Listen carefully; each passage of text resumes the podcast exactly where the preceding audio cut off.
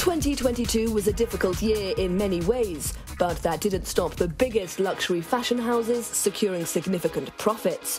2022 also saw some impressive collaborations, like this one between Jean Paul Gaultier and Olivier Rousteing. But it wasn't all plain sailing.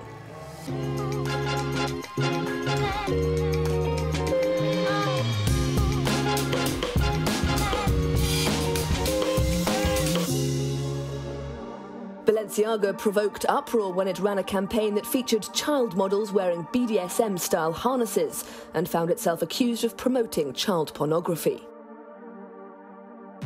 Balenciaga, whose much talked about show unfolded amidst a mud clogged landscape and which featured Kanye West, who was later dropped by the label for a series of anti Semitic tweets.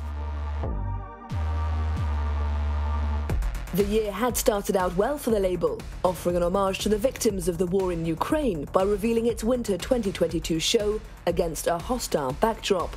A mise en scène informed by the experience of the label's creative director. Demna Gvasalia was forced to flee his native Georgia in 1993 during the civil war exacerbated by the Kremlin. Journalists and buyers are seated comfortably behind a screen, a symbol of the illusion of safety. This past year, Russia's invasion of Ukraine dominated the news cycle, and the world of fashion was paying attention. Berlin Fashion Week paid homage to Ukrainian designer Jean Gritsfeldt. Of course, you know, I'm not afraid of the death because uh, I really believe that the death is not the end.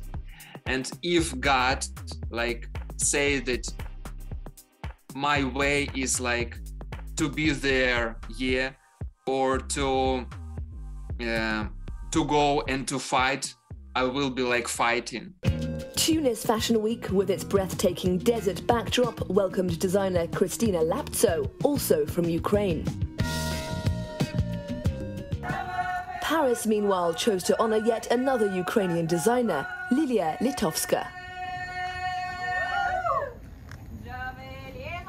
Big part of my family with me today. My daughter, my mother, my hero, uh, my husband, who is um, officer, military officer, but uh, he has a um, injury. Injury. Injury, yes, injury, and now he is in rehabilitation and he supports us uh, today.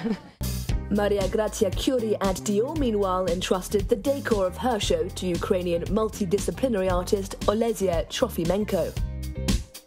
We talked about, um, we have made, made uh, something optimistic, yeah? At, at least uh, it was a right decision to do something about life, not about death. A worldwide raw materials crisis exacerbated by the Ukraine-Russia war wrought havoc on the textile industry, but fashion knows how to turn crisis into opportunity.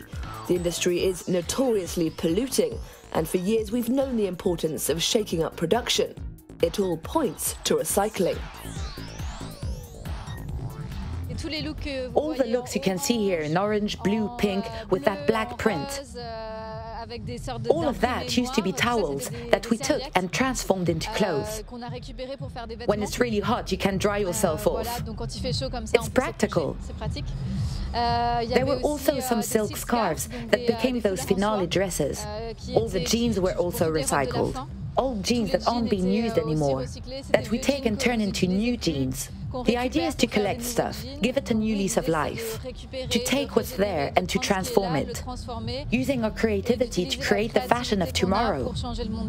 And if we're to believe the hype, tomorrow will consist of two types of reality real and virtual. At the French Institute of Fashion in Paris, students are preparing for the future. We're basically today scanning um, silhouettes of um, 43 designers, and which took which are taking basically only one silhouette, and I'm taking photogeometrical scans within 150 to 180 images and create through that the sculpture. Euh, the virtual realm offers them new perspectives and new possibilities for creativity. Euh, There's no distinction. Euh, There's this sort of fluidity, and what we wanted to show, especially with the accessories, was how we could push the limits of creativity even further if we embrace the possibilities of a new technology that allows you to create objects. For this new virtual world, a world we're calling the metaverse a world of opportunities, or a deal with the devil.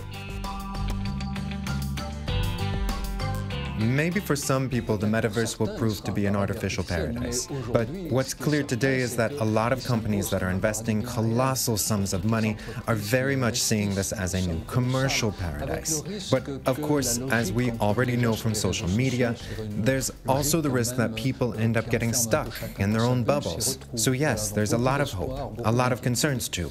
We'll have to wait and see what comes of it all. The question now what exactly will fashion look like in 2023?